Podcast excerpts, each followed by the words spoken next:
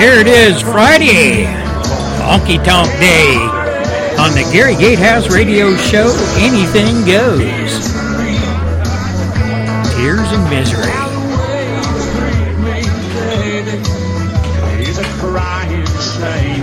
Hey, darling, why don't you pour me another uh, ice cold beer, will you please?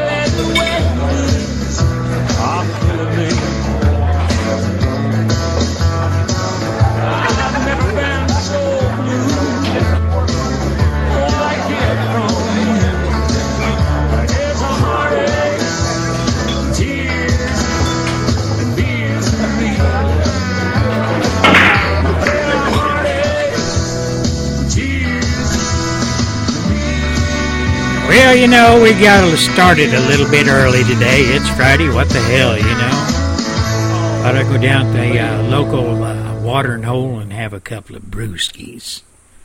Listen to some honky tonk music, shoot some pool.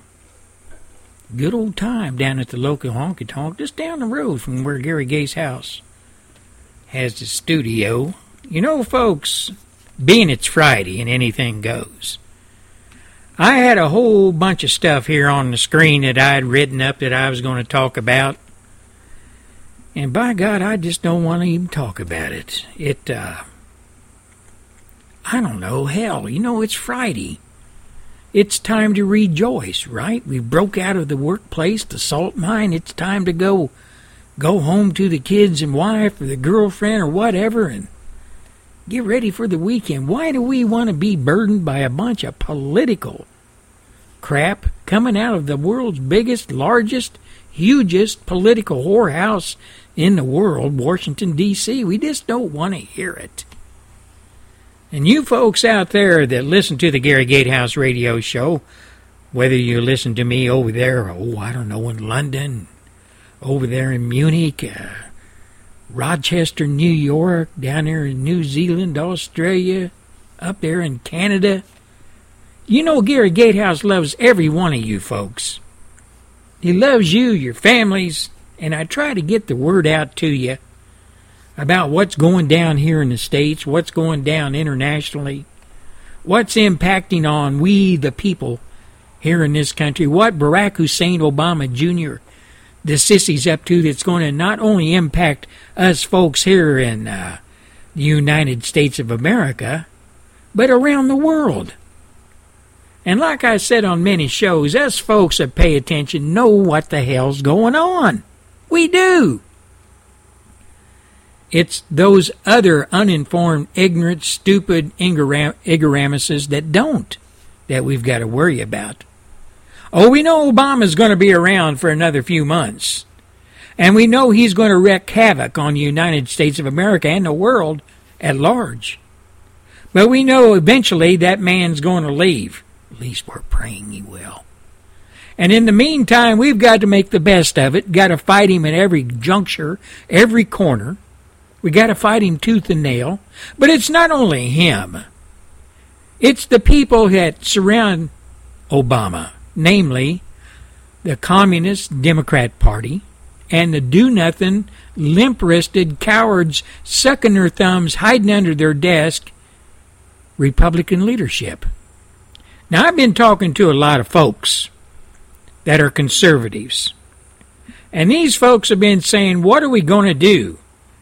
We've got another, what, 14 months to go before Obama's out of office legally. We can throw him out, end of his term, you know.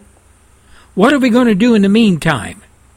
But you know, ladies and gentlemen, you conservatives here in America, if you look around, and you look around at the lineup that the Republicans have put out there and have given us the choice to cherry pick from what we want as the leader of the Republican Party and hopefully the leader of the free world, the commander in chief in the White House. How many of you are really happy with what's out there to choose from? I mean, let's be honest. There might be two or three, right? The rest are just a bunch of rhinos. Uh, you know the drill. They're, they're, they'll say anything, do anything, uh, deny it all type Republicans. Good old boy, good old gal, Republicans. Now, Mr. Ted Cruz from my home state of Texas, I like the man. I like him a lot. He does not go along with the status quo up there in Washington, D.C. He has not caught the Washington, D.C. liberal, socialist, Marxist, progressive, go hide under your desk virus that most Republicans catch when they go up to D.C. Now, Ted Cruz is a good man. He's a good family man, and uh, he's a good conservative. He's a little soft spoken for me. Right now, Gary Gatehouse believes this country needs somebody that's a bit rambunctious, somebody that calls a spade a spade, somebody that stands up and points the finger at those who are trying to, I don't know, destroy America, I guess. And he is not controlled by political correctness. Nobody owns him. He's his own man. Now, there's one person out there like that, and that guy's name is Donald Trump. And he come out on the radar screen, a political radar screen, pretty damn quick when he threw his hat in the ring. And he started off with a big bang with all those interviews where he put all those media folks in their place. And he told it to them like it is, not what they wanted to hear, but what is the truth. And you know, and I know, that anybody that is of the conservative persuasion that steps up and tells the truth, or as I say, shines a light of truth on the socialist, Marxist, progressive, communist left, well, they automatically get, uh, oh, I don't know, demeaned and besmirched, and people go after them. They try all the tricks, character assassination, you name it. But with this guy, Donald Trump, he's been through all that before, being a businessman, being a business mongo as he is. And uh, I guess he's probably heard it all before, in one way or another. Doesn't seem to fluster him a bit. And I think he really enjoys, as I say again, shining a light of truth on those that would want to bring America down. Now, there's another guy out there that just came on the scene, just threw his hat in the ring a few days ago. And he's withstood the withering attacks of the uh, socialist, Marxist trade unions the attacks of the National Education Association, the indoctrination arm of the Communist Democrat Party. And he's withstood a recall election and came out smelling like a rose. He was elected then after that, and that would be Governor Walker. Now, Governor Walker, they were attacking him from the get go. They haven't let up on him. Doesn't seem to bother him a bit. Doesn't seem to bother him one damn bit. Now, being a conservative that I am, being a Vietnam veteran that I am, a father, a grandfather, a husband, I would again like to see somebody that stands up for what is right in America and doesn't wither away, doesn't bend, doesn't bow, does not, I don't know, get all weak inside when somebody comes after him. Now, the three men that I identified Senator Cruz, private businessman Donald Trump, and Governor Walker those three men fall in that category. I think America would be better place if any one of those three were elected. And right now, I'm not uh, throwing my hat in the ring as far as who I'm going to uh, back or underwrite or whatever. I like all three.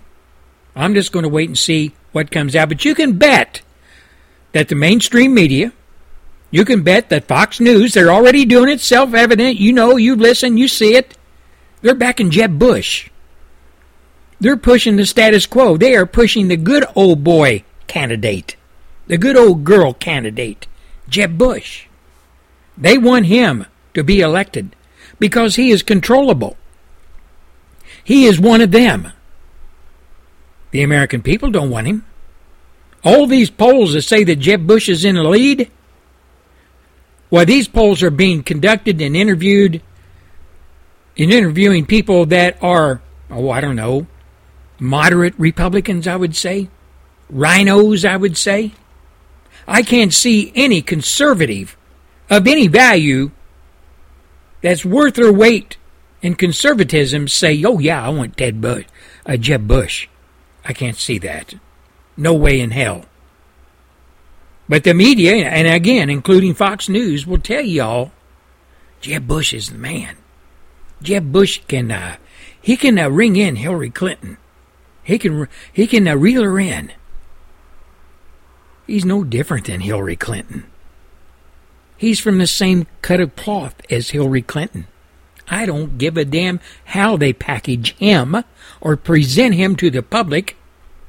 He's of the same package, the same cut of cloth, the same ideas, the same way of looking at things as Hillary Rotten Clinton is and the Communist Progressive Democrat Party. Because you see, we folks, we conservatives know.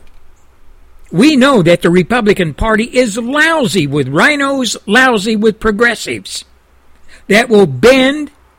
They will hide and cower under their desks. They are afraid to speak up for we the people. They went after conservatives. They've called conservatives all kinds of names in the past and still are. They've even gone as far as to say conservatives are a threat to America. The Tea Party's a threat. They don't want anything to do with conservatism. They want their little niche just the way it is. A part of the cocktail set, a part of that set that uh, gets along and can rub elbows with the uh, communist Pravda West media you know, the likes of Boehner and McConnell and all that bunch up there, all the leadership. The RNC, same way. The RNC really shies away from conservatives. They don't want no part of them. No part of them. And before we go to break, I just want to say this, throw this out there. For all you true conservatives to contemplate, kick around in your mind, sit down and mull it over for the next, I don't know, day, months, years, let me ask you this. When was the last time the Republican Party ever showed any indication at all that they stand with conservatism, that they stand with conservatives? Oh, they pay us lip service, but when have they really, I'm talking about actions, legislation, whatever, have they showed that they are indeed in line or will stand with the conservative branch of the Republican Party. I can't I can't think of a time. Not in recent months, recent years. Just can't do it. Let me ask you this. Don't you think it's time that we true conservatives who know what we want in America, who are cons- are Christians, who love our families, honor the Constitution, obey our laws, etc. You know the drill. Don't you think it's about time that maybe we break away from the Republican Party? I'm not saying right at this moment, but consider this. Real, dyed in the wool, hardcore, stand up conservatives are there for our choosing. You've got Ted Cruz, you've got Governor Walker, you've got uh, Allen West, you've got a whole litany of people within the confines of the Republican Party who don't have a mouthpiece, these conservative folks, who for the most part probably are backbenchers that don't say much because they don't have anybody in the leadership role that will stand with them. Don't you think it's time that we take these people and get them in a back room and talk to them? How about a tea party? How about it we talk to them at a conference somewhere and say, hey, after the presidential election of 2016, would you consider signing on and breaking away from the Republican Party and open up and establish a conservative party here in the United States based on these statements based on this constitution of the conservative party these guidelines this mission this mission statement? Do you think that you might want to be a part of that? How about it allen west? How about it ted cruz how about it, all you folks out there that claim to be conservative, dyed in the wool conservatives and march to the tune of conservatism? Do you think that's a good idea? Do you think it's a bad idea? Do you think it'll work, not work, etc.? Drop me a line at Gary Gatehouse at hush, H-U-S-H dot com. Let me know what you think about the idea. H-U-S-H.com. Gary Gatehouse at hush, H-U-S-H dot com. We'll be back after a few short messages. We'll be right back after the Phyllis Schlafly report. Stay tuned. This is the Phyllis Schlafly Report.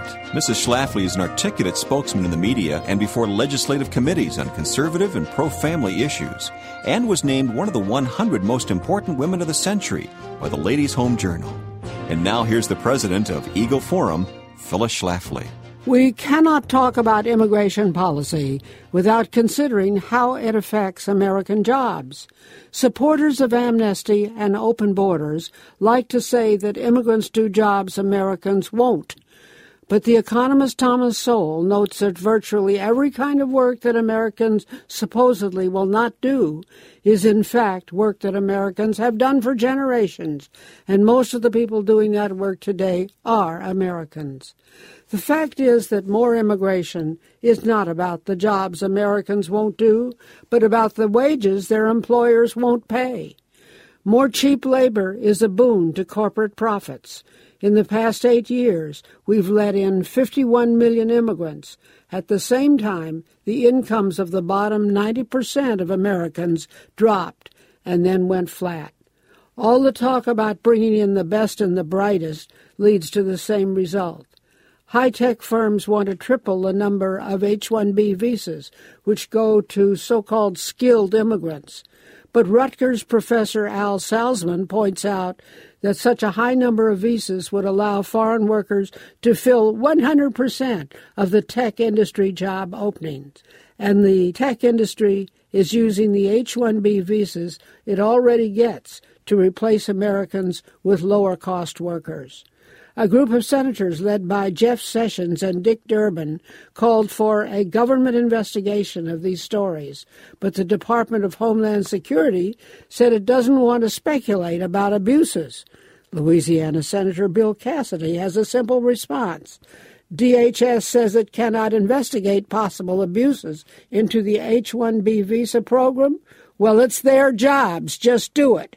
In public, Obama says that immigrants will not compete for existing jobs. But behind the scenes, Obama's staff calls companies to let them know that his immigration policies will make it easier for them to keep foreign workers. You can send a clear message to Washington on the topic of immigration and stay informed yourself by contacting your senator's office and requesting they send you a copy of the Immigration Handbook by Senator Jeff Sessions. Let both of your senators know you care about this issue by calling them directly and asking for the Immigration Handbook. On behalf of Eagle Forum, thanks for listening and join us again for the Phyllis Schlafly Report.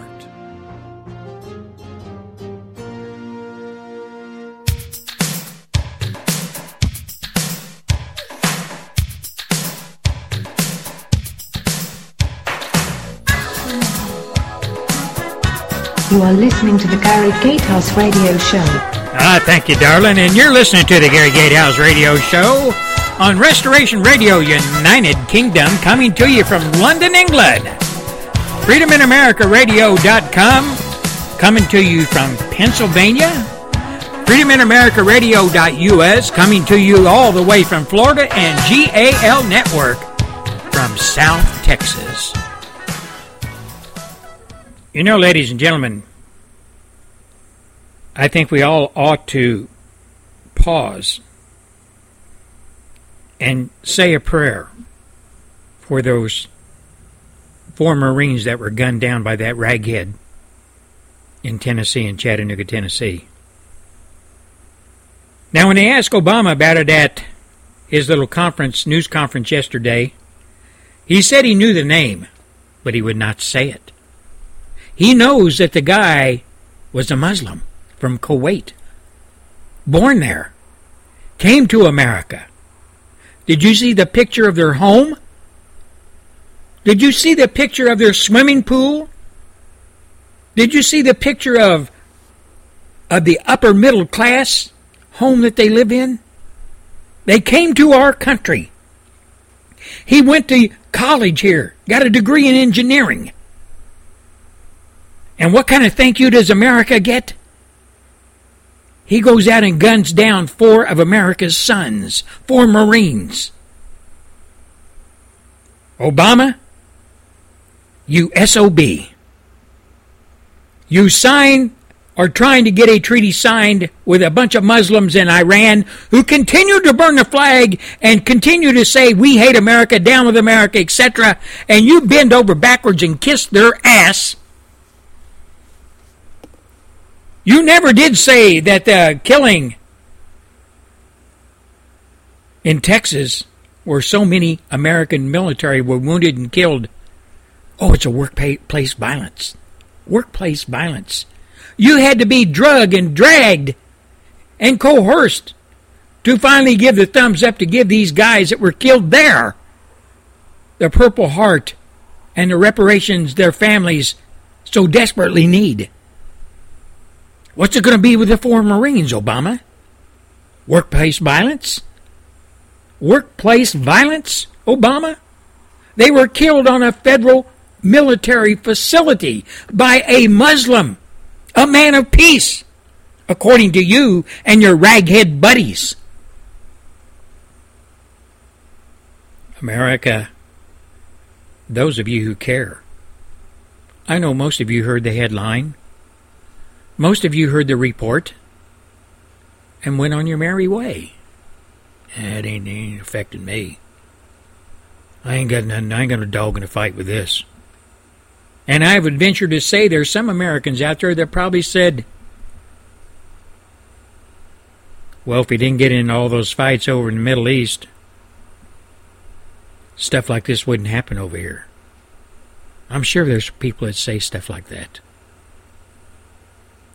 But you know, ladies and gentlemen, terrorism's knocking on the door. Terrorism's opened the door. Terrorism is once again inside our house, America. 9 11, they knocked down those two giant buildings and killed over 3,000 people. And America came together for a period of, oh, I don't know, two or three, four weeks then fell right back into the same old rut of all being disjointed and I don't know, ladies and gentlemen, I really don't. These four Marines didn't deserve being shot. These four Marines were doing their duty, doing their job on a government military facility inside America. Just the same as those people were doing in Texas.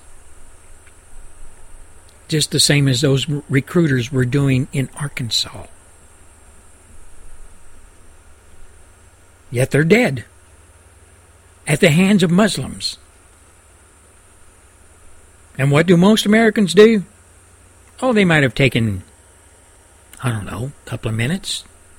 Oh my God, another killing by somebody that's killed some Marines.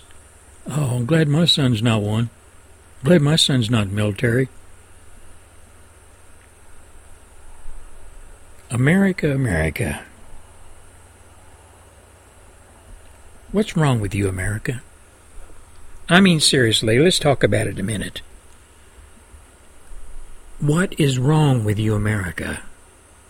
For you, for me, for all those folks out there that are born and raised in America, under the freedoms afforded to them by the Constitution, by the hand of God, by our military who protects us, the people who are first liners here inside our borders, our police. What's wrong with you, America? You're denying, you're tearing down everything that is America. I seen the other day an article where people want to do away with the American flag. They say it's racist. I seen another one on a military base where the flag was flown as a gay homosexual flag. And the military base commander said, well, that's okay, you can do that. People were killed today, yesterday, excuse me, Thursday, at a military facility in Chattanooga, Tennessee. And they'll be reporting on it. Of course, Fox News have reported on it every 20 seconds, which is fine with me because these people in America, most of us, I really don't think we care. Like I said, 98%, 99% of Americans, when it comes to the security of the United States, when it comes to the protecting of the homeland, the motherland, 99% of Americans don't have a dog in the fight. They don't have a dog in the fight. Their sons, their daughters don't wear the uniform of the one of the military services, Army, Air Force, Navy, Marines, Coast Guard. No, no, no. Not my son, not my daughter. Yet somebody else's son and daughter is. Those four Marines that were killed were sons were sons of our fellow Americans doing the duty to protect our country, wearing the uniform of the proud Marine Corps. Yet 1% of America signs on to this duty, this task, to protect the other 99%. And Americans, I guess, think, well, I'm doing my part. I've got a bumper sticker on my back bumper in, or in my window. So I'm doing my part. God bless the troops. We're behind you 100%. And their sons and daughters, who knows what they're doing. Going to college, smoking dope. Who knows? But it damn sure isn't uh, sacrificing two or three years of their young life to protect the homeland. Now, that 1% is going to do that. That 1% of families whose sons and daughters have marched off and protected this country time after time after time. You know, sometimes America, I wish the hell they'd bring back the draft. I really do, honestly do. Now, I have grandsons that are of draft age. All good guys, every one of them. But still, I'll make the statement. Sometimes when I think of the plight of America, the state of American affairs, the attitude of of America, the draft would be a good deal for America. It would take not too long at all to straighten out the youth of America if they were drafted into the military. And let's say they were drafted into the military and the military went back to the way they treated recruits, let's say back in the late 50s up through 60s, early 60s, mid 60s. And they had that that uh, available to them. That was the scenario, that was the drill. To operate their basic training the way they did back in the 50s and 60s. You know, folks, I would venture to say the average American little limp wristed, pink and blue and green hatchet headed, pierced nose and ears and throat and belly button young man out there wouldn't hack the first 25 minutes without breaking down and crying. You see, American youth has been beat down. American youth has been feminized, mostly men, of course to the point where they want to wear, I don't know, women's clothes. A lot of them are looking at the transgender deal. Now the Pentagon's uh, lining out for them. Where they can go in the military and keep the package. They can keep the package between their legs. But their mind tells them, my, my name is Sally. So I get to go in in the Army and wear a woman's uniform and use their bathrooms and showers because I'm a transgender guy. I'm really a girl locked up in a guy's body. And it's finally been brought to the attention of those up in the Pentagon, and they finally realized it. They finally bought into transgenderism in the military. Now, the next thing I'm waiting to see is two transgendered men who claim to be lesbians. That's the next one on the uh, agenda, I guess two transgendered men wearing the uniforms of Marines or Army or out on the dance floor on a Friday night at the NCO club, lip locking each other and saying, "Well, that's okay. We're uh, we're we're lesbians." you don't think that can happen? I bet it does. You remember a while back when Obama purged all the leadership in the military, all the generals? and replaced them with cherry picked ones that he probably looked at their personnel records and looked at which way they sided as far as who they voted for, their political uh, preferences, uh, what they believe about homosexual marriage, all this other stuff. And he probably had a tick a box that he ticked things off. Okay, that general, yeah, yeah, he's got all the right. He, yeah, let's bring him on. Let's get rid of that, rid of that Marine general out there. It's a high, hardcore straight line, hard lined male, straight arrow male. Let's get rid of him and replace him with this uh, this general here.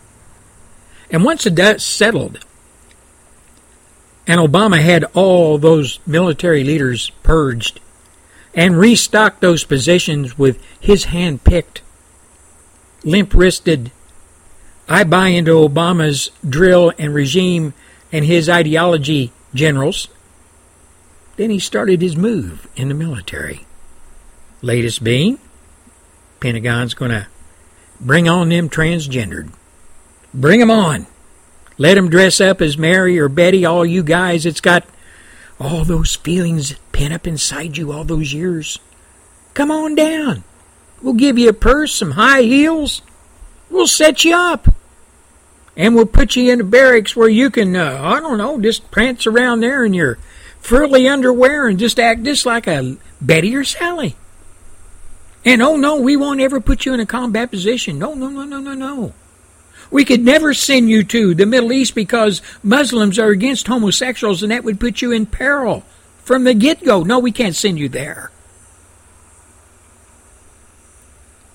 You know, folks, if it wasn't so damn sad, it'd be funny. But this country's in a sad state.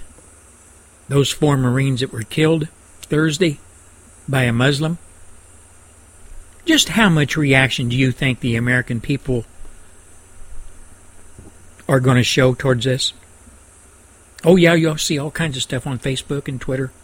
It'll burn up for a few days. There'll be pictures, there'll be this and that, and there'll be things just like Gary Gatehouse is saying. Then after, oh, I don't know, a week or so it'll fade out and die out. Every once in a while after that it'll pop up. What America is today is what Russia was, the USSR was in its beginning. That's where we are today. If you don't believe me, go read up on the history of the USSR and how it got its start into communism, what transpired, what the people bought into, how they were herded into one pen, how they were coerced and told lies, and they bought into it. They bought into the ideology of communism. And it hung around, oh, I don't know, almost 90 years. America's opened the door, just as Russia did. America's opened the door to communism. The communists are here. The communists are in our government. The communists are in our media. The communists are in Hollywood. The change agents who teach our kids, no, they don't teach them. They indoctrinate them into communism disguised as curriculum. Those communists are in our public schools. They're called teachers, but actually they're change agents. That's where America's at today. And the people who are fighting against this and trying to warn the American people, those were the same people in Russia in the early days of communism that ended up in gulags, never to be seen again. How long will it be before somebody knocks on my door and hauls my ass off to some Obama or Democrat Communist Party gulag? And the likes of Allen West and Mark Levine and Rush Limbaugh and all of us conservatives that stand up and do not pull any punches Tell it like it is. How long is it going to be before they come after us? Should I be scared? I'm not scared. It doesn't bother me. It doesn't bother me. I will be attached to this microphone as they drag me out of my studio. I will shout the warning to the American people as long as there's one ear to listen. This is Gary Gatehouse, and we'll be back after a few short messages.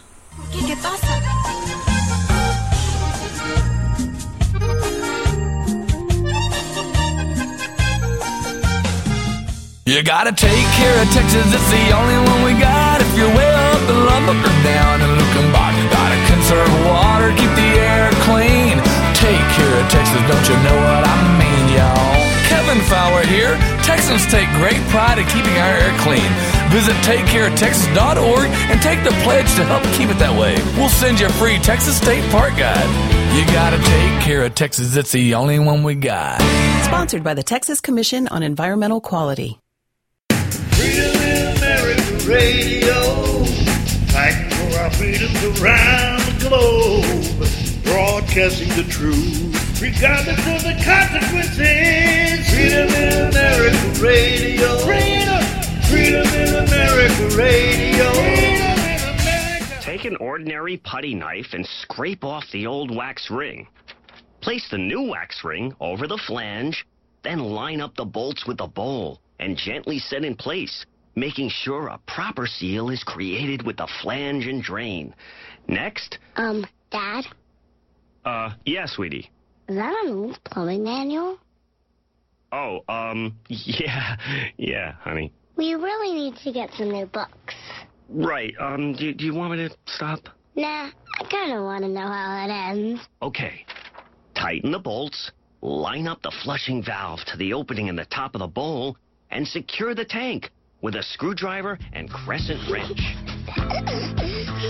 the smallest moments can have the biggest impact on a child's life.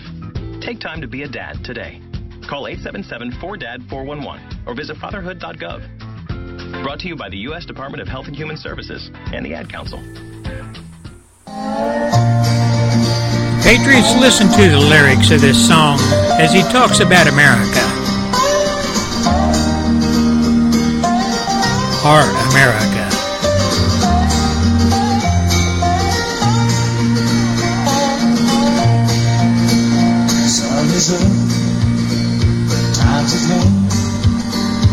There's a stir across the land, and so begins another day on life's highway.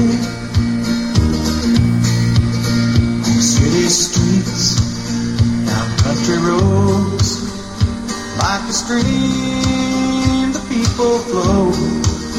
There's bread to win and tolls to pay on life's highway. Life's Highway, America. There is hope with every turn. A bridge to build, a bridge to burn.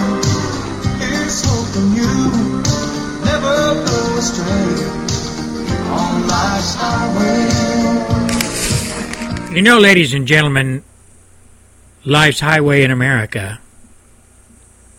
Life's Highway in America, or really anywhere in the world, goes so many different ways, so many directions, where one thing in our life can knock us off that highway and put us on an old dirt road or maybe put us in the ditch. That's the way life is. Life has no guarantees. Life could be one minute, it could be one second, or it could be a hundred years. But the bottom line is, when all's said and done, after you've traveled your life's highway, and that last breath on this planet is completed, and you close your eyes for the last time, and your journey down life's highway ends, a new journey starts. A new highway. And we Christians who believe in the Almighty, believe in Jesus Christ and His Word, the Bible, we all look forward to that day when we set our feet and start going down that new highway to where we hope it leads us, heaven. Now, those four Marines that were killed Thursday, I can imagine those four people sitting around. Probably it was a probably oh I don't know maybe a slow day there. I'm just I'm just uh, kind of musing now, and they were probably talking about things. Maybe one was talking about his wife. Maybe they were talking about a car they were building. Maybe they were talking about something military. Who knows? But they were traveling life's highway. They got out of bed that morning. They took a shower more than likely, had their breakfast, put on their uniforms, got in their cars or a bicycle or motorcycle or whatever form of transportation, and off to work they went, off to the military facility to do their day's work that they were paid to do. They were traveling down life's highway. Who knows? One of them, all of them, maybe walked out the door and waved goodbye to their wives and kids and said, I'll see you tonight. What's for supper tonight? Maybe the wife said, oh, I don't know. I'll call you later and let you know. Okay, honey, I'll talk to you then. And off they went down life's highway. And then life's highway ended in bloodshed at the hands of a Muslim born in Kuwait, came to America, took part and utilized all the freedoms that America affords him, went to college. Somebody in that family had some money looking at their uh, house and their property. They lived probably a little bit better than most Americans do and a lot better than some Americans do. But in the end, he led his life highway as well. Guided by a heathen book called the Koran, I would assume. A quiet, kind of a loner type person as their, his friends or his acquaintance described him as. But all along, he was still a Muslim. All along, he was probably raised in an environment. Now, these are all assumptions now. Let's get that straight. He was probably raised in an environment that prayed to that phony religion, Muslim or Islam. Out of their Bible, the Quran. And again, you know, he was in America, a Christian nation. The bottom line is Life's Highway for those four Marines and that one Muslim all came to the same junction in life. They all ended their life's highway trip at that junction. When he killed the four Marines, and then he was killed by a policeman. Life's highway, like I said, you never know when it's going to end. Your travels on that road of life. You never know.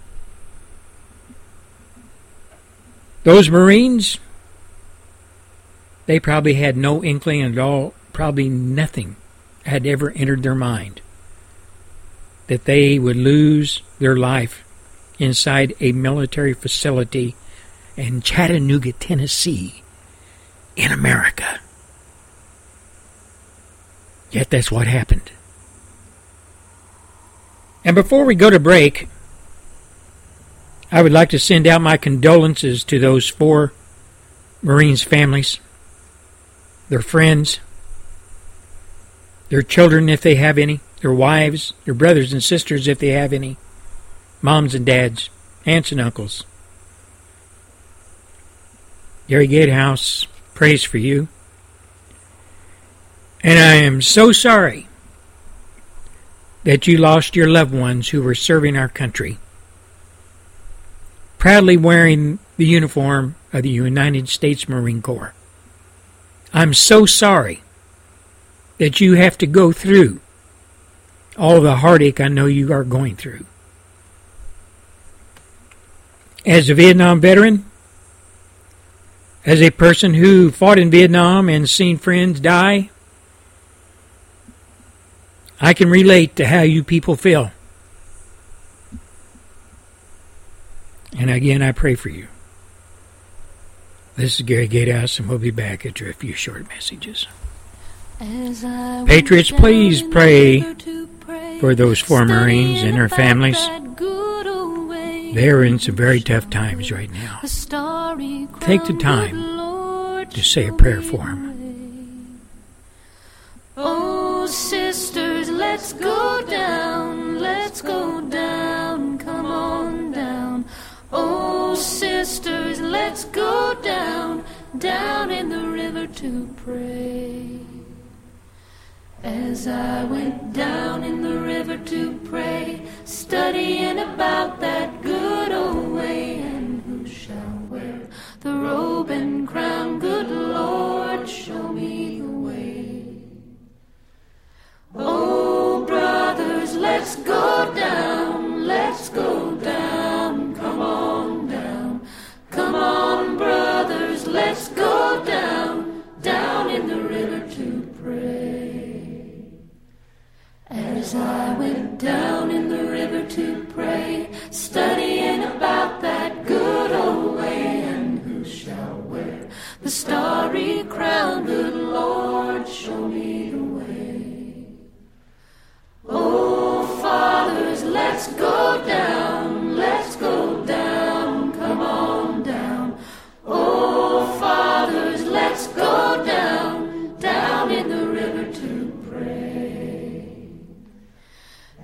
I went down in the river to pray, studying about that good old way, and who shall wear the robe and crown? Good Lord, show me the way.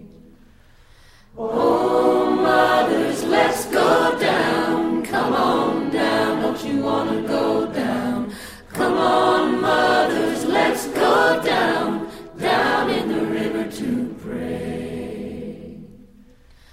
As I went down in the river to pray, studying about that good old way, and who shall wear the starry crown? Good Lord, show me the way. Oh, sinners, let's go down,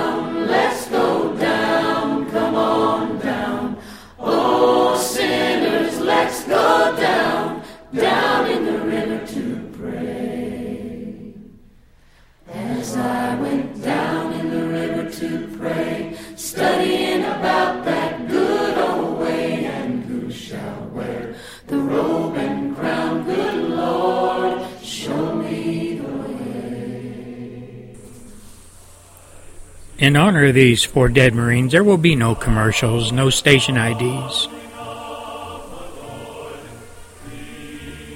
I'm taking time out now while this music is playing to continue my prayers for them.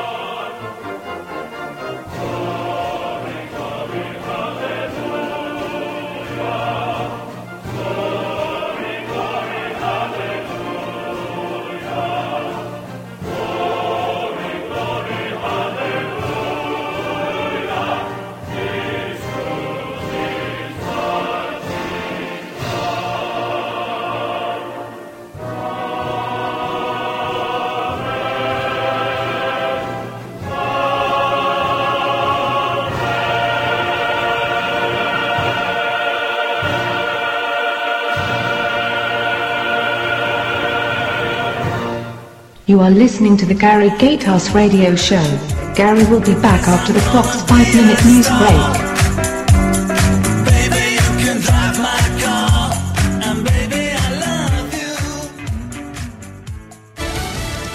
Fox News Radio. I'm Joe Chiaro. The federal investigation underway in Chattanooga. But at this point, we don't have anything that directly ties him to an international terrorist organization. FBI Special Agent Edward Reinhold on the shooting deaths of four Marines and the sole gunman believed responsible. We will not release the names of the Marines, and um, uh, it is our policy that we will not release the names of the victims at all. Uh, the Department of Defense will have to make that determination as to whether or not they want to release uh, the names of the Marines. And Reinhold says he also won't release the name of a police officer wounded in the attack. The gunman opened fire at a recruiting center and another military site a few miles apart. He's been identified as 24 year old Muhammad Yusuf Abdulazeez, graduate of the University of Tennessee at Chattanooga. He was killed by police. Now, the question is whether James Holmes will get the death penalty in the Colorado movie theater massacre. The verdict was reached today. Some of the victims and family members cried as the verdicts were read. So did some jurors. James Holmes was found guilty of first degree murder in all 12 murder counts, both after deliberation and with extreme indifference. That makes him eligible for the death penalty. We hope that the uh, jurors will do the right thing, and uh, we're very happy that this animal, this monster, will never see the light of day. Sandy Phillips' daughter Jessica Ghawi was killed. Holmes was found guilty of first degree attempted murder as well for most of those injured, but of second degree attempted for those injured in an adjacent theater. In Centennial, Jessica Rosenthal, Fox News Radio. The penalty phase begins next week. The United Nations Security Council has scheduled a vote for Monday on a resolution endorsing the Iran nuclear deal. Passage of the resolution is assured as all five veto wielding permanent members of the Security Council were involved in the negotiations. Members also have been uh, briefed by both Iran and the other countries that negotiated the landmark agreement. You're listening to Fox News Radio, fair and balanced.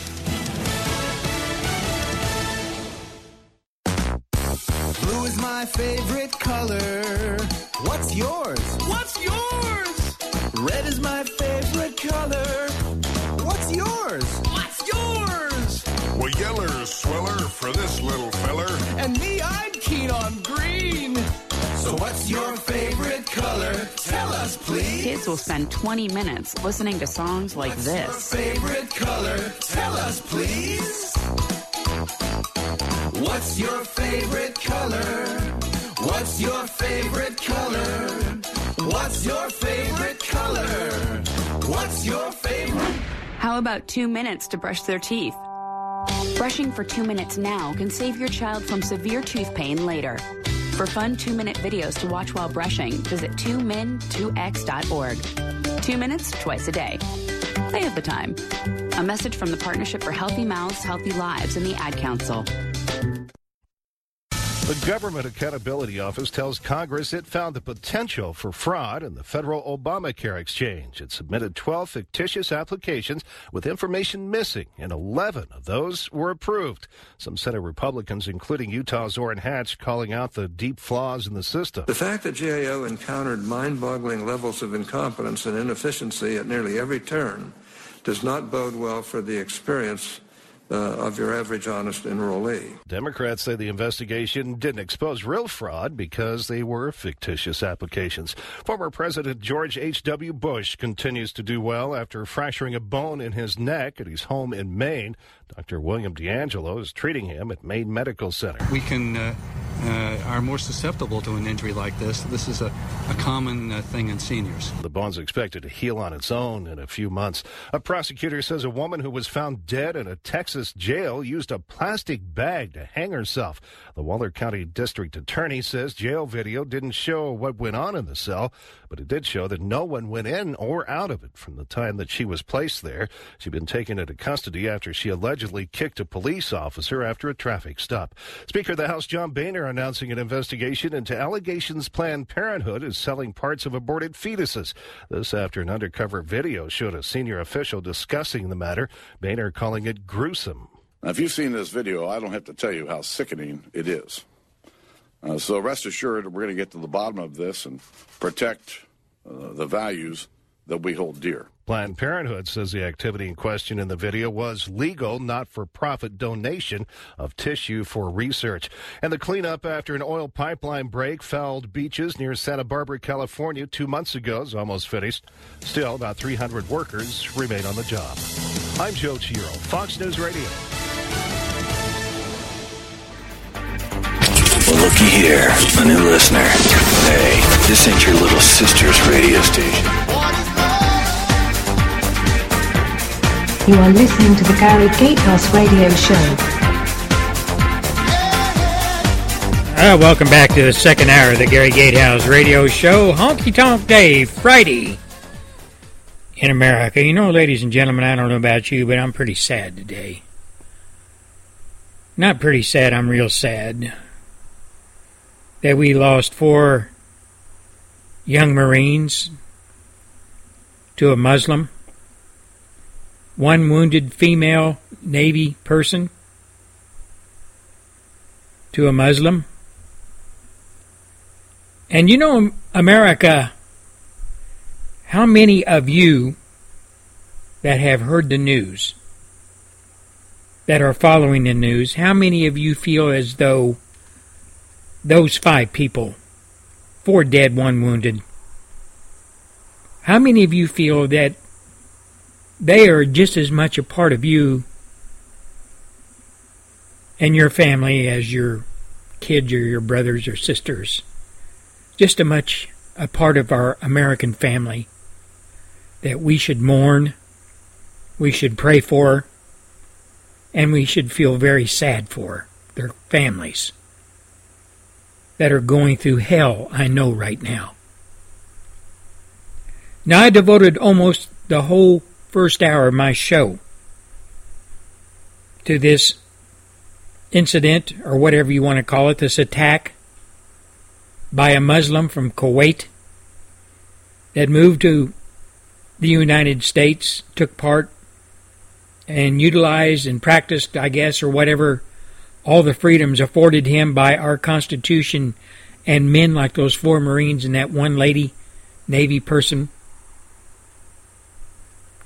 who served our country to protect us. And yes, even that Muslim. But in the end, that Muslim, that one who practices Islam, I'm assuming, killed four fellow Americans and wounded another. How does that make you feel, America? Is it kind of a, oh, I feel so bad, and move on moment? And resume your talk about, oh, I don't know, getting, picking up a bag of pot and having a good party, or going out and partying, or I don't know, America, what, what, what are, what is your mindset this Friday when it comes to what happened in Chattanooga, Tennessee? These four men, one highly decorated, wounded four times, four Purple Hearts, came home, and he would assume in the security of his beloved country that he was wounded four times in protecting, assuming that he was protected on the base that he was taking training on. But that's not the case. His life was wiped out along with three of his comrades by a Muslim who drove through a fence, a guardrail, and opened fire on him on that military base. I'm wondering if Barack Hussein Obama Jr. de Sissy is going to call this man, this Muslim, for what he is. Is he going to say he's a Muslim? Is he going to say he's from Kuwait? Is he going to say, well, that uh, was really workplace violence? Is that what Obama's going to say? What do you think, America? Do you think Obama really gives a rat's behind what transpired this Friday, this Thursday, excuse me, in Chattanooga, Tennessee? Do you honestly really think he cares?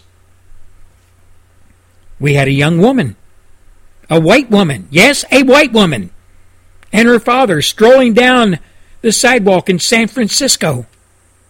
Her life was wiped out in a nanosecond from a pistol fired by an illegal alien who was in our country illegally, who had been deported five times and came back, who lived in a sanctuary city on the West Coast, owned and operated by communist Democrats, protecting that guy.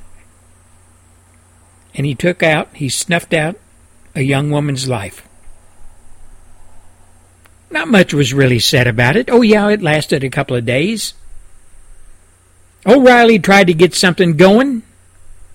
The people on the Democratic side said, well, I really don't think, O'Reilly, that that five year sentence for somebody that comes back into the country after being deported, that five year prison sentence is going to stand up in Congress. Congress asking, uh, O'Reilly asked her why. She, she said, because I believe it's too harsh. There you are, America. There you are, America. It's too harsh.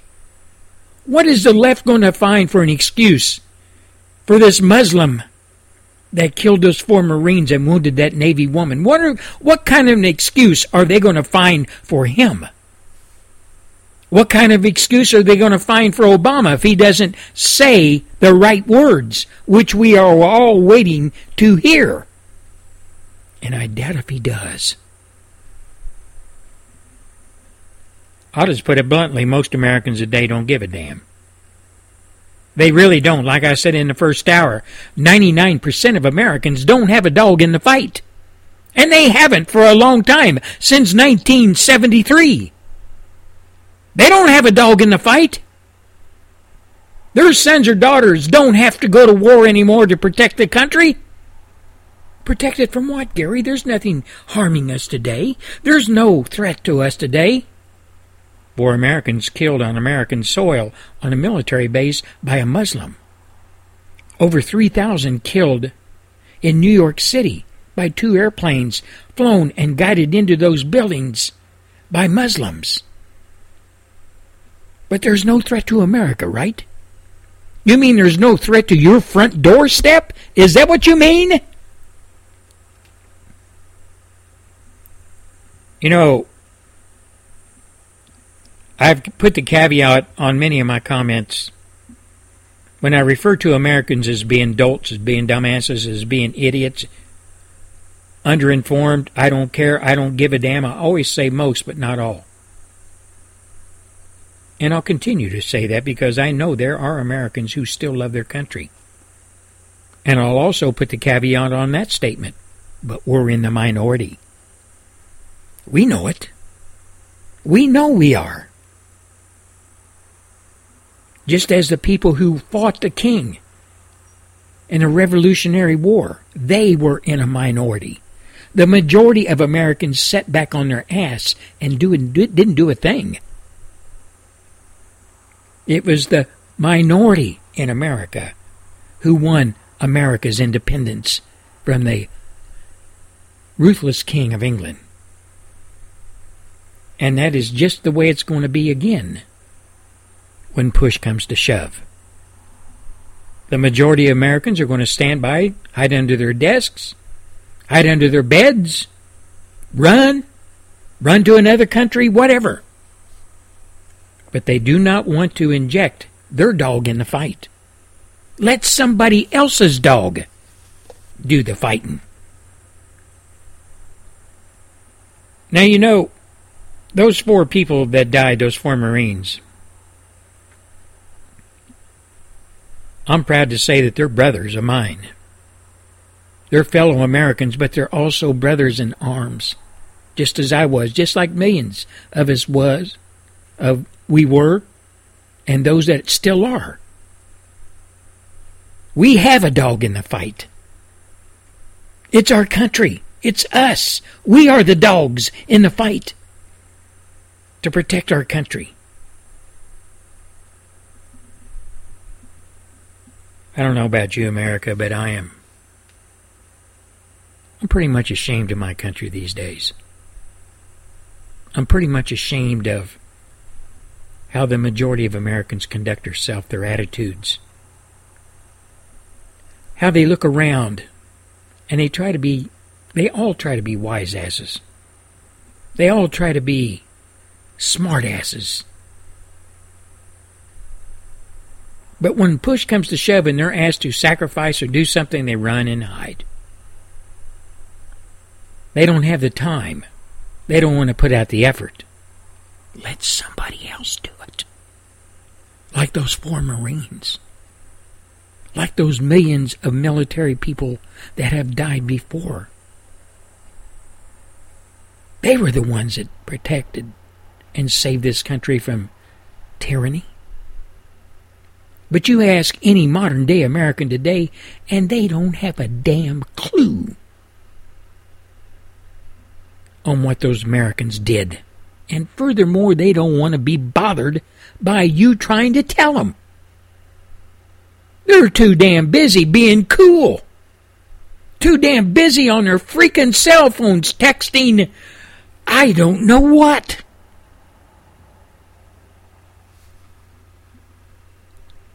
All I can say for Americans that still love their country, and I requested in the first hour, and I'm going to request that again as we go to break. Take time again to say a prayer for those four Marines and that Navy lady that was wounded and their families. And please include a prayer for the United States of America.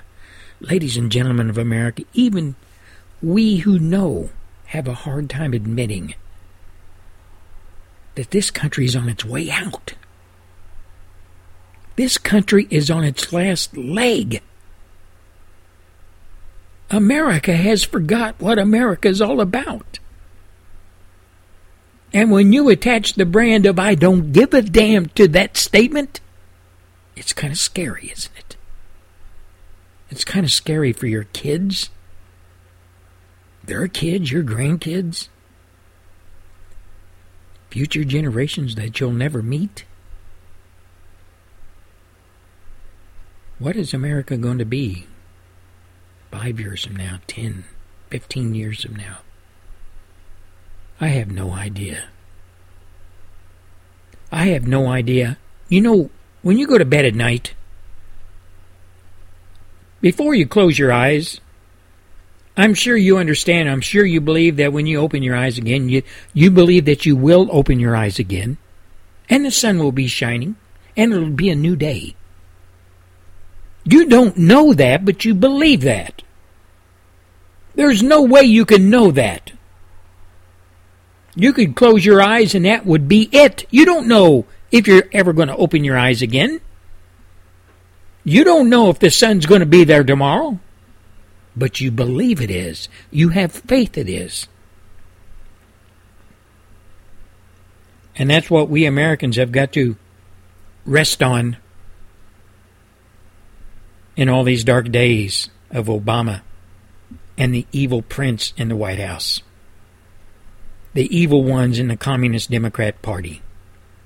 The evil ones in the Republican Party who are too afraid, too cowardly to speak out. We have to have faith that God will see this country through these dark times. And yes, the sun will indeed shine tomorrow. Stay tuned for Ricky Rasmussen's Our Voice South Africa. But before she comes on the air, I would like to play this just to kind of highlight what she's been telling us over these past few months. Yes, the, the most dangerous job in the world right now is to be a white farmer in South Africa.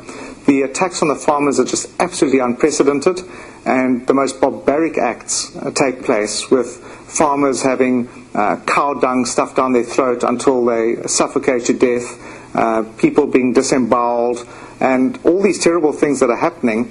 And sometimes after that attack, very little is actually stolen from their home on the farm. In other words, um, this is, seems to be a real political attack that's taking place. Because if people just wanted to get firearms or money or cell phones, then they would have taken what they wanted and maybe shot the farmer dead. But to torture them uh, before death Uh, that, that seems to be really a politically uh, motivated crime. The leaders of South Africa, the politicians, are saying that the crimes against the farmers are just normal crime, that it's not politically motivated in any way. Um, there are tens of thousands of farmers who've been murdered in South Africa in the most uh, disgraceful manner, and uh, it's really tough on them. One example is a farmer who heard noise outside by his car one morning, very early in the morning and because his car had been broken into so many times already, he got out his rifle and he took a shot at the person at the car and he killed his daughter. And these are the things that happen because people are living in absolute fear of their lives. They'd already been attacked on the farm before. And so all these things lead to people being so overcharged with uh, fear that they make mistakes on occasions like this. And so we really, in South Africa, are under a lot of stress. We probably one of the societies in the world that has the highest amount of stress on the population just because of the crime. One just doesn't know what's going to happen next. And so there's a lot of this intimidation that goes on from the criminals because there's so few people that actually own legal firearms in South Africa. They know they can get away with whatever they want. There you go, folks. Not too many white South Africans own firearms. Thus, they can't protect themselves and they end up with cow dung stuffed down their throats and choked to death. Necks cut, tires put around their neck and set fire, all kinds of torture. And just a reminder the farmers, he, farmers he's talking about are white. The government of South Africa is a black government who goes after whites. As Ricky Rasmussen has told us many times during her shows, the plight of Afrikaners in South Africa. Ladies and gentlemen of America, these people in South Africa are living in fear 24 7. Do we want to end up like they are? Do we want to end up with letting our government take our, our firearms, our personal weapons away from us, which they are trying to do 24 7? Because they know once they disarm us, they have us. The government, the communist government, has us. Wake up, America. South Africa is showing, is trying to tell us this could happen to you, America. This could happen to you, America. And now, directly and exclusively on the Gary Gatehouse Show, coming from South Africa, Ricky Rasmussen with her report.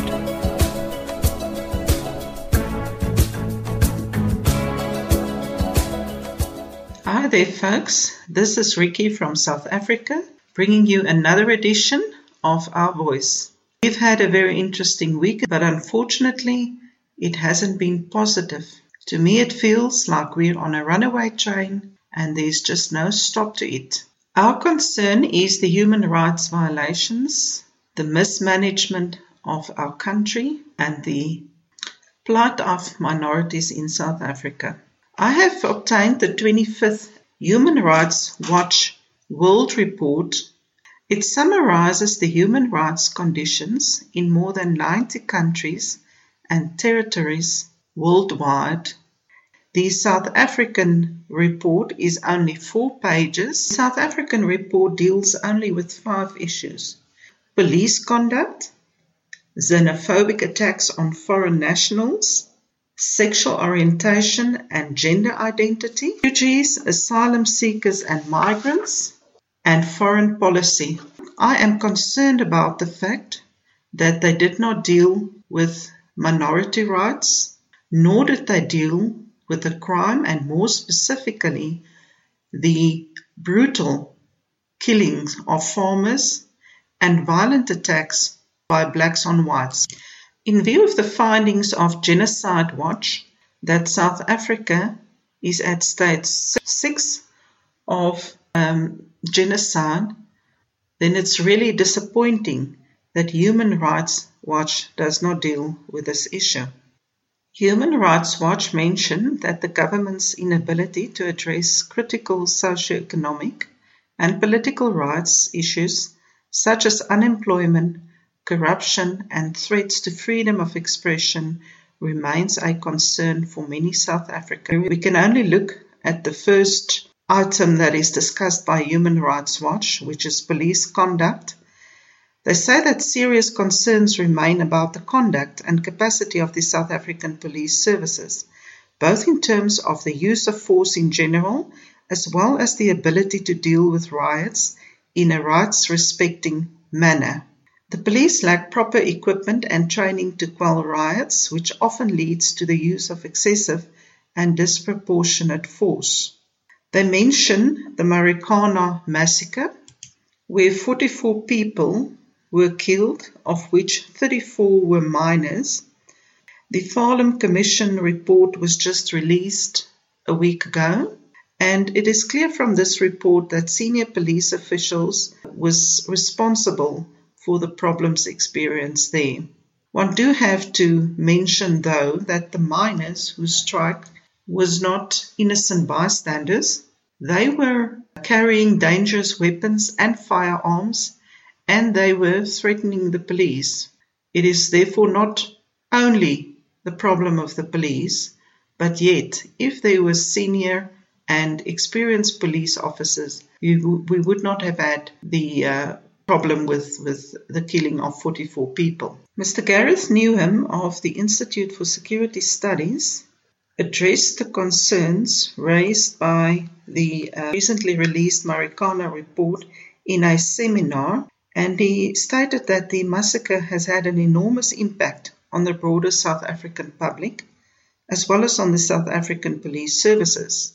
He explained that the police organizational culture has come to be characterized by a lack of transparency, honesty, and accountability, and this prevent the police from doing their jobs. And it's the same reason why the Marikana massacre happened. I quote, This culture must change as a matter of urgent priority. Another outcome is the significant breakdown of public trust in the South African police services.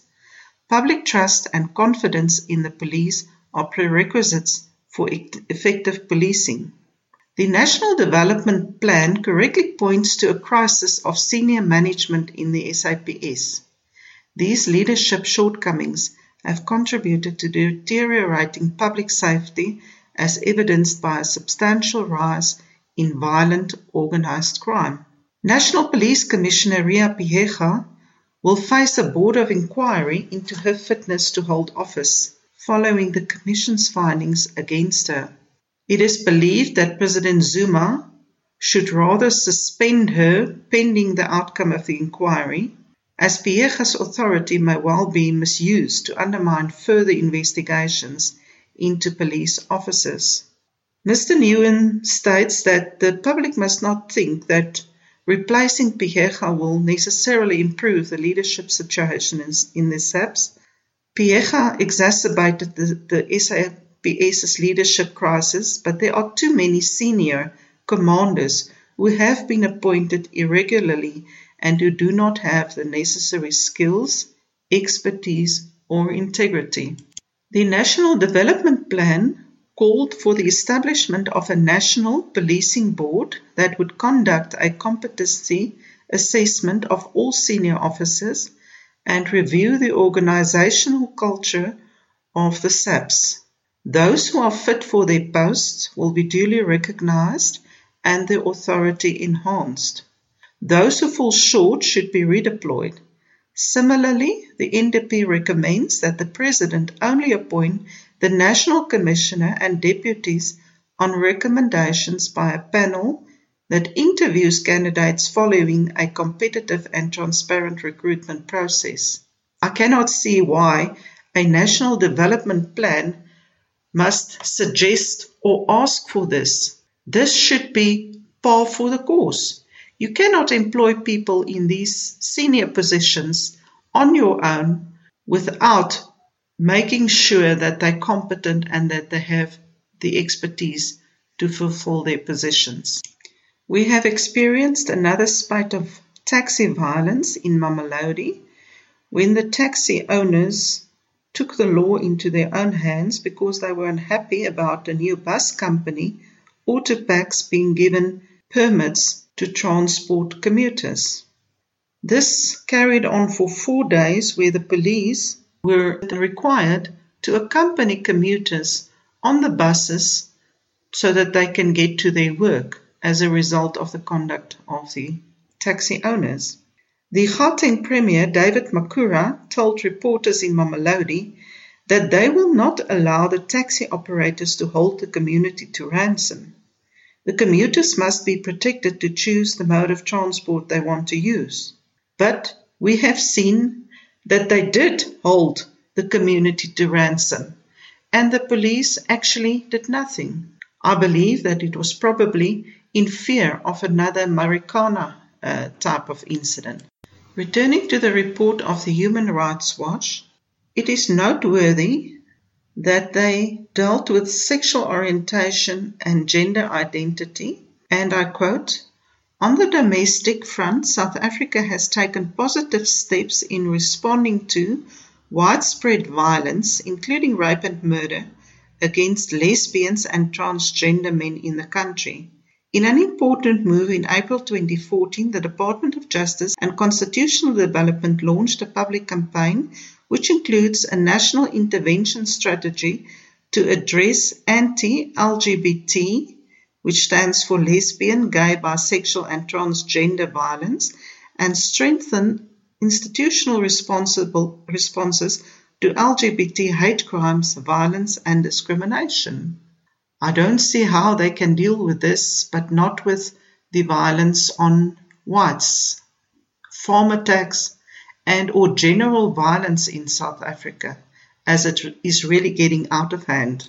They also mention the International Criminal Court and states that South Africa has firmly supported the establishment of this court and has been a key supporter of international justice. But in recent years, it has often failed to use its influence to stand against impunity for human rights violations.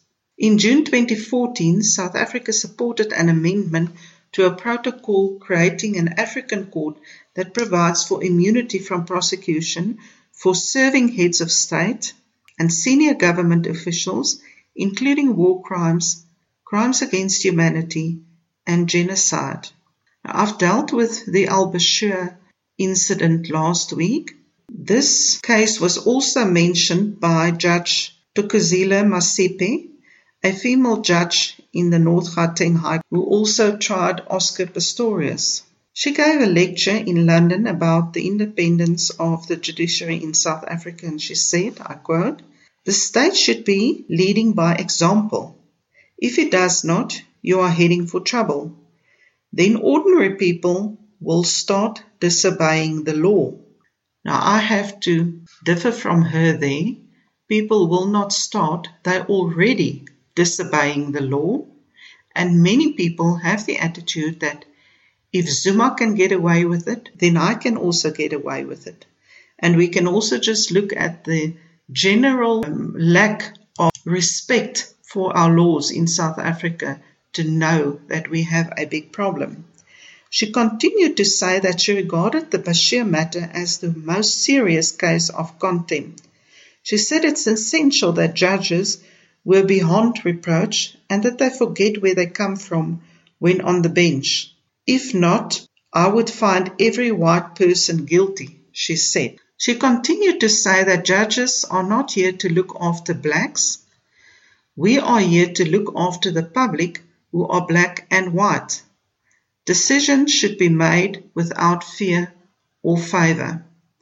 If we look at the Bashir judgment, which I already dealt with last week and commended the judges for their uh, decision, as well as the Constitutional Court's landmark judgment in um, the matter of South African Litigation Centre and the Zimbabwean Exiles Forum against the South African Police Service, where the Constitutional Court unanimously ruled that the South African Police Service must investigate crimes against humanity perpetrated in Zimbabwe in 2007.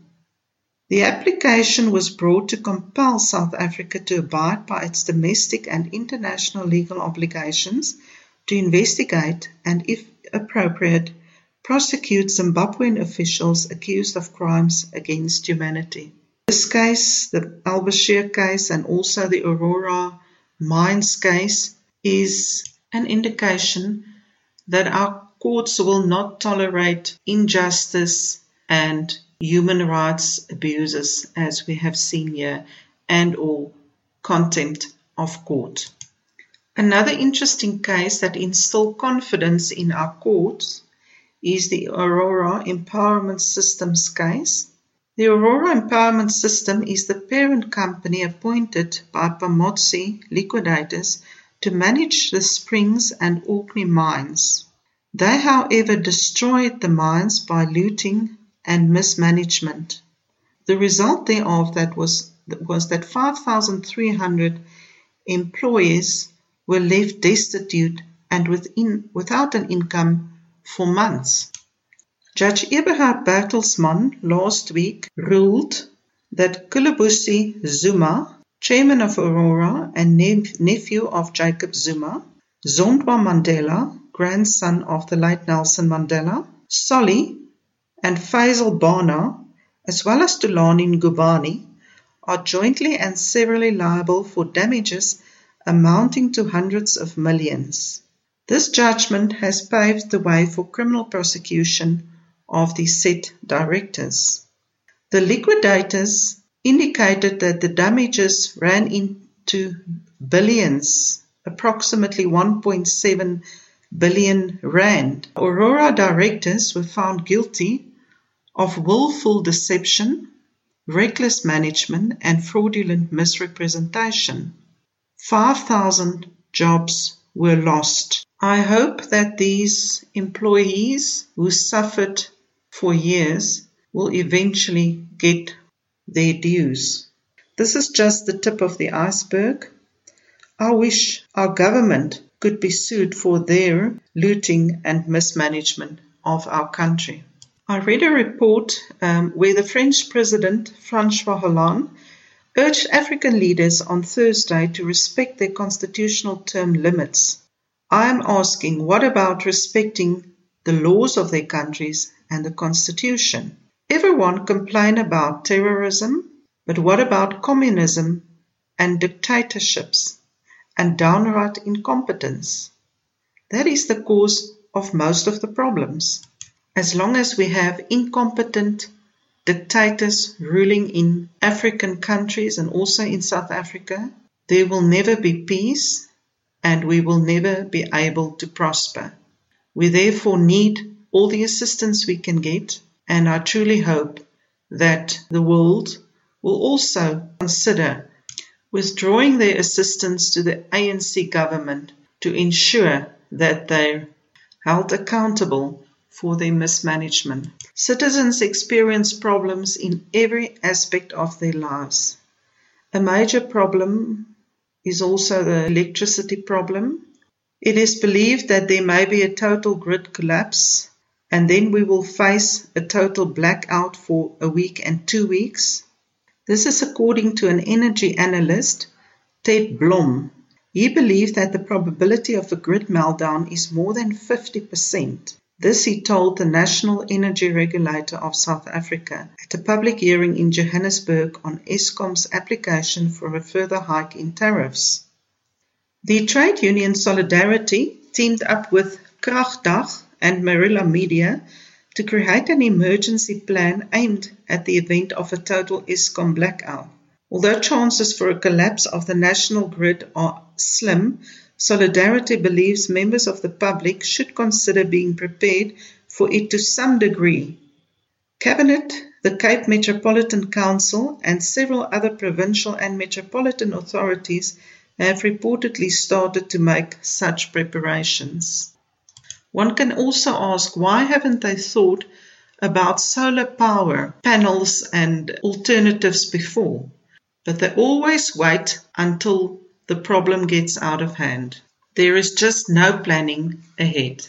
The latest scandal and indication of corruption concerns Transnet and or PRASA, the passenger rail agency of South Africa. The railway officials imported brand new locomotives from Europe with hundreds of millions of rand despite explicit warnings that the trains are not suited for local rail lines. It may be the country's largest and most expensive recent tender blunder. They have received 30 new diesel locomotives that are too high for the long distance routes that they were intended for.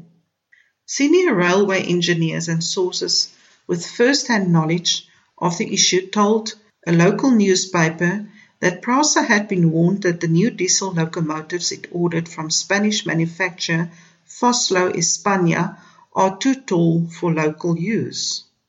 The locomotives exceed the height res- restrictions for diesel locomotives on the long distance lines PRASA intended using them on. The locomotives delivered so far are worth 600 million and form part of a larger 3.5 billion order for 70 new locomotives. The irony of this is that we can manufacture these locomotives in South Africa. There are two places where they can be manufactured at a fraction of this cost. Transnet stated that they were not involved and that they also warned PRASA of this problem. The Auditor General last year announced that PRASA had flouted its own tender regulations when it awarded the contract to Swifambo Rail Leasing. There is again political contacts involved in the beneficiaries. The son of one of President Jacob Zuma's closest allies, one of politician Peter Mokaba's former bodyguards, and a former Israeli spy, spy boss are all beneficiaries of or involved in the uh, PRASA 51 billion tender for the new coaches.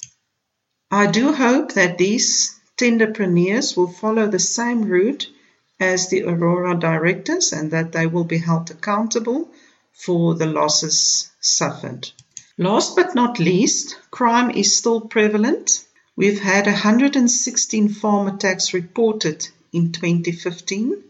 27 farmers were murdered, but it is still not regarded a priority crime by our government. These statistics does not include black on white attacks in town and or violent crimes against whites by blacks. I have a few crime reports that I want to share with you. On the 4th of July, Mr. and Mrs. Slubbert, an elderly couple, Mr. Slubbert is 73 years old and his wife 75, was robbed at gunpoint in their driveway in Murrayfield.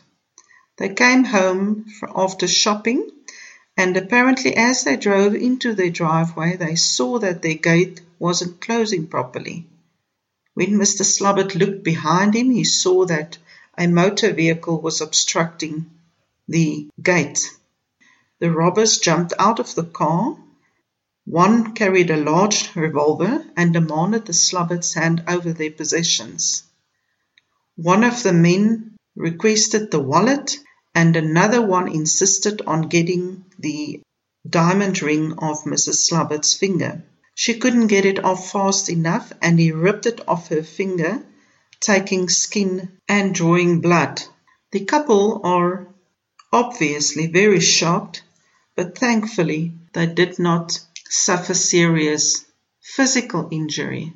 I just wonder sometimes is the emotional shock and suffering not worse than the physical injuries that can heal. The Garsfontein police spokesperson, Warrant Officer Dave Miller, said these, these type of robberies are becoming more common. Thieves target people, mostly the elderly, as they return from a shopping center. They see that they have money or jewelry with them and follow them. He urged residents to be cautious, and if you see anything suspicious or see that anyone is following you, you must drive away. Do not enter your driveway, as this is where they target people. A 69 year old male, owner of Easy Glass, Mr. Berger was killed on the 3rd of July in his business. Apparently, he was hit over the head with a blunt object and he was stabbed in the neck. Mr. Fani Skuman, 76, and his wife were also attacked at their home. Luckily, they both survived. Mr. Skuman was stabbed seven times, but he managed to shot one of the three black attackers and he died subsequently as a result of the shot. An elderly Durban male, Mr. Bargate, was stabbed repeatedly by a black attacker. He was saved by his bull mastiff dog. The dog was also stabbed repeatedly, and fortunately, they also both made a full recovery. Rand was hit pretty hard by a syndicate of robbers. Identikits were published and the robbers were positively identified by a local domestic worker and arrests were made by the local detective branch. Unfortunately, the investigation took a long time and finally the robbers walked out of court free men. Residents are living in fear following a number of violent robberies, like the umpteenth attack on Mr. Yapi de Toey on his farm in the Stoffberg district. Arrests were again successfully made, and much like the gang that terrorized Rand, the name Mamelodi came up. Mr. De Toey was held up in his house at gunpoint, and after the terrible ordeal, the robbers fled with a Mercedes and later crashed the car. On the 15th of June, the Touch of Gold in the mall fell prey to violent robbers who manhandled clients. It is believed that the gang of robbers who shot and killed Mr. Shamron shot in East Dean Liquors on the June the 3rd is also clearly identifiable on the CCTV footage that was shot during this robbery. Mr. Samron shot was a Middelburg shopkeeper that was executed. Believed that the robbers of the mall was also responsible for his killing. A lady made the following comment on Facebook about Mr. Sam Ronshot. Sam was a good friend, a soft and kind man. He was murdered in cold blood, and now his killers are walking around as free men. There is something drastically wrong with our court system to have animals like these allowed to go on murdering and stealing without intervention. This is the time to start hunting these animals and use bush courts to deal with them.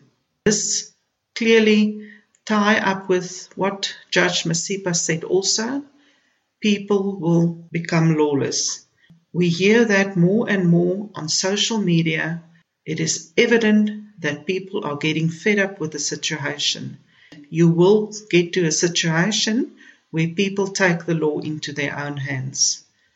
I surely hope that our government will be alive to this fact and that they will do something about it before it's too late. It is not a pleasure to live in a country where you have to look over your shoulders all the time. You live in prison with burglar bars, with safety gates, with electric fencing, having security company, neighborhood watch, and the police service and still you are not safe. I realize you also have problems in America and Europe and everywhere. We have to take hands and we have to stand up for the right of innocent, law abiding citizens and stamp out these crimes. This is all for today. Thank you for listening and enjoy your week. Ricky can be heard with her Our Voice report exclusively on the Gary Gatehouse radio show and its affiliates every week. We'll be right back after a few short messages. More than 2 million Americans have served in Iraq and Afghanistan, and the Department of Veterans Affairs reports that approximately 11 to 20 percent of those warriors may have experienced symptoms of post traumatic stress disorder. As we recognize PTSD Awareness Month, Real Warriors campaign volunteer Meg Mitchum, a former Army combat medic who served in Iraq, encourages fellow warriors to reach out when they need help. The hardest step was admitting that I needed help coping with PTSD. Once I did, my command and unit fully supported me, and I was able to get the care I needed. Getting support helped me succeed in the military and now in my civilian career. If you or a loved one is coping with an invisible wound, resources are available and they work. For more information, visit the Real Warriors campaign at realwarriors.net or call 866 966 1020. Do you eat the same foods now that you did when you were a toddler? Of course not. We all mature, and so should our diet, and that means eating right at every age. This is Sylvia Escott Stump of the Academy of Nutrition and Dietetics. Certain foods offer vitamins and minerals for good health throughout life, especially in our golden years. For healthy bones, eat three servings a day of vitamin D fortified fat free milk and other calcium rich foods like dark green, leafy vegetables, and fortified cereals. Potassium can help prevent high blood pressure and is found in fruits, vegetables, milk, and yogurt. Foods with plenty of fiber can help prevent heart disease and type 2 diabetes and help you keep your weight down, especially fruits, grains, beans, lentils, and vegetables. Get information on healthy eating at any age and visit www.eatright.org. Encouraging you to eat right, I'm registered dietitian Sylvia Escott Stump with the Academy of Nutrition and Dietetics. All you folks uh, down here in Texas heading for your favorite watering hole tonight. All you folks over there in Nacogdoches, this song's for you. so broken heart. She said, Mama, gotta go, gotta get out of here, gotta get out of town, tired of hanging around. I gotta roll on between the ditches. Just an ordinary story about the way things go round and around. Nobody knows, but the highway goes on forever. That old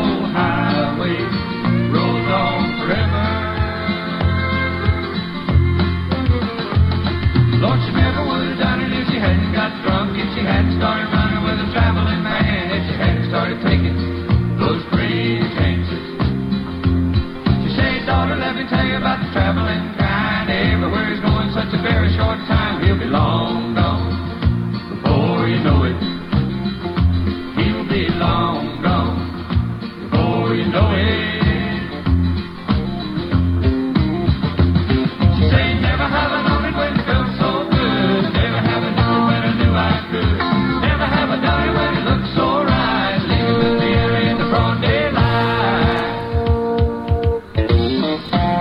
I'd like to give a shout out to all my friends over there at dogsofwar.com. Scarlett, Doc, all y'all over there. I hope you have a great weekend. Billy Van Horn, Trade Martin, I hope you have a great weekend as well. And my friend way out there in London Town, England, Mr. Stephen Lang, take care of yourself, mate. Have a pint for Gary Gatehouse. Mad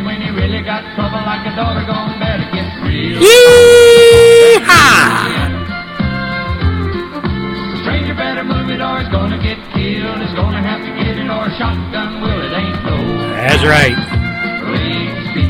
Shotgun get ya. There ain't no Shotgun wedding.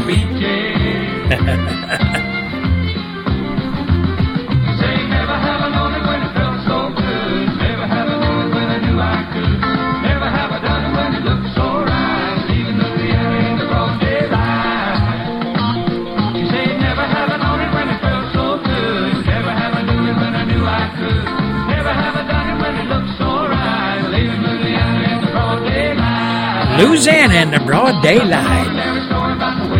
The way things go. Highway. Hanging down the highway.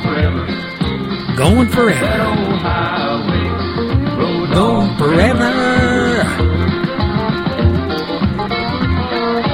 That's right, that old highway does go on forever. And you all that drive the 18 wheelers, y'all that drive the long haul lorries, you know what I'm talking about, don't you? And you climb in that cab on a Sunday night and you're sitting somewhere in Atlanta and you got a long haul to Los Angeles. That's right. Long road, long haul, long days. Heading down the road. All you truck drivers out there that listen to the Gary Gatehouse radio show. I hope you have a great weekend wherever you're at on the road when you hear my voice. Remember, Gary Gatehouse tries to keep y'all informed. And if you want me to say something or shout out to somebody or something for one of you truckers out there, why, hell, you can just get a hold of Gary Gatehouse at Gary Gatehouse at Hush, H-U-S-H dot com. Y'all just drop me an email, will ya? Love to hear from you. Now, ladies and gentlemen, Today has been a sad day, like I said, for me, and yesterday was sad for my fellow brothers passed away, shot by a Muslim, Chattanooga, Tennessee. My heart is heavy. I feel for them, I feel for their families. I pray for them, and I pray for their families. We Americans who care, we Americans who have a heavy heart, I know many of you out there do. I know many of you have sons and daughters in the military. God bless every one of you. God bless every one of you, you parents, you grandparents, you siblings, you brothers and sisters. Say a prayer for your brother or sister that's in the military. Say a prayer for your mom or dad. All you folks and all you small communities out there scattered throughout the Americas, America, United States of. If you know of people that are serving in the military today, say a prayer for them. Have your preacher, have your priest, have your rabbi make a special effort to say a prayer for those four that died Thursday at the hands of a Muslim, and a special prayer for all military folks, past and present, who have served and who are serving their country. Like I said before, less than 1% of Americans answer the call. Less than 1% of Americans answer the call. These folks are not sunshine patriots. They are patriots through and through. Now, folks, I had it all lined up today. I was going to talk about all kinds of stuff. I'm going to put that off until Monday. And I would like you, for very much, if you would, go to Google and type in Gary Gatehouse radio show, Wix, W-I-X, and go up there and visit my one of my websites up there. I'm, I have three of them up there. And I'm going to post a banner up here later this evening for these these brave Marines and the Navy lady that is wounded. And go up and uh, just have a look. And in the meantime, like I said, all prayers that you can muster up are needed. Our country is under attack.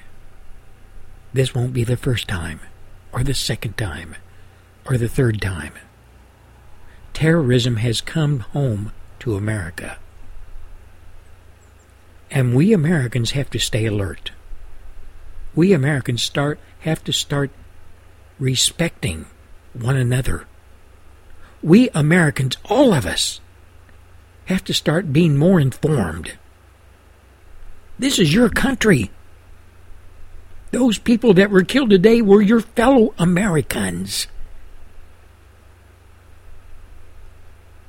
They paid the ultimate price for America. And what's sad, they did it on American soil in Chattanooga, Tennessee.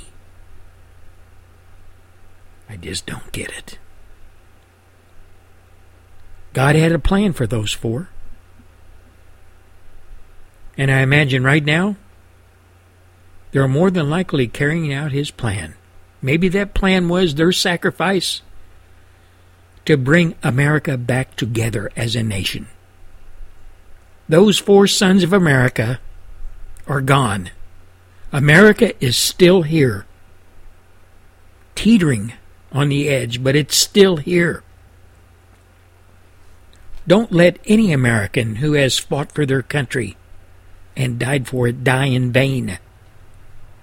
All you young folks out there that think you've got it made, all you young folks out there that don't have to sacrifice nothing for the safety of yourself or the pleasures you partake of or the freedoms you celebrate every day, just remember there are people out there laying their lives on the line 24 7 to protect you. Whether it be the police, the highway patrol, or military, they are there 24 7 protecting you. And one last thing before we go and take our show off the air today. Whenever you see a policeman, a highway patrolman, a military person in their uniform, whether it be in a Wendy's, whether it be in Walmart, at a gas pump at a gas station, go up to them and shake their hand and tell them thank you for service of my and your country. God bless you. I appreciate everything you do and the sacrifices you and your family make on my behalf as an American citizen. That's not much to ask for somebody that has laid their life or is going to lay their life on the line at somewhere down the road for America. That's not much to ask, is it? Is it, America? Are you too self centered to not even be able to do that? Are you too lost in the squalor of absolute corruption that you don't even believe in your military anymore and what they do for you and your country? I don't think that's the case. God, I pray it's not. I pray it's not. Again, when you see a military man or woman, policeman, highway patrolman, first responder, tell them thank you. Tell them thank you for serving our country. This is Gary Gatehouse with the Gary Gatehouse Radio Show, Friday edition, honky tonk time. Anything goes. Until Monday, I wish you all a great weekend. Stay safe. Please stay safe. Watch out for your kids. And by the way, if you got kids, I don't care what how old they are. When they walk by you in the house, grab them and give them a big hug. Tell them you love them. They love to hear that. And the dark days in America, whether we want to admit it or not, your young children, your children, your teenagers, they hear this stuff and it worries them. It plays on their mind. Assure them that things are okay, then and you are there to help them and protect them. Please do that. Your children love you, and I know you love them. Until Monday, to all you folks in New Zealand, Australia, Canada, Europe, America, and to all my friends in Nacogdoches, good day.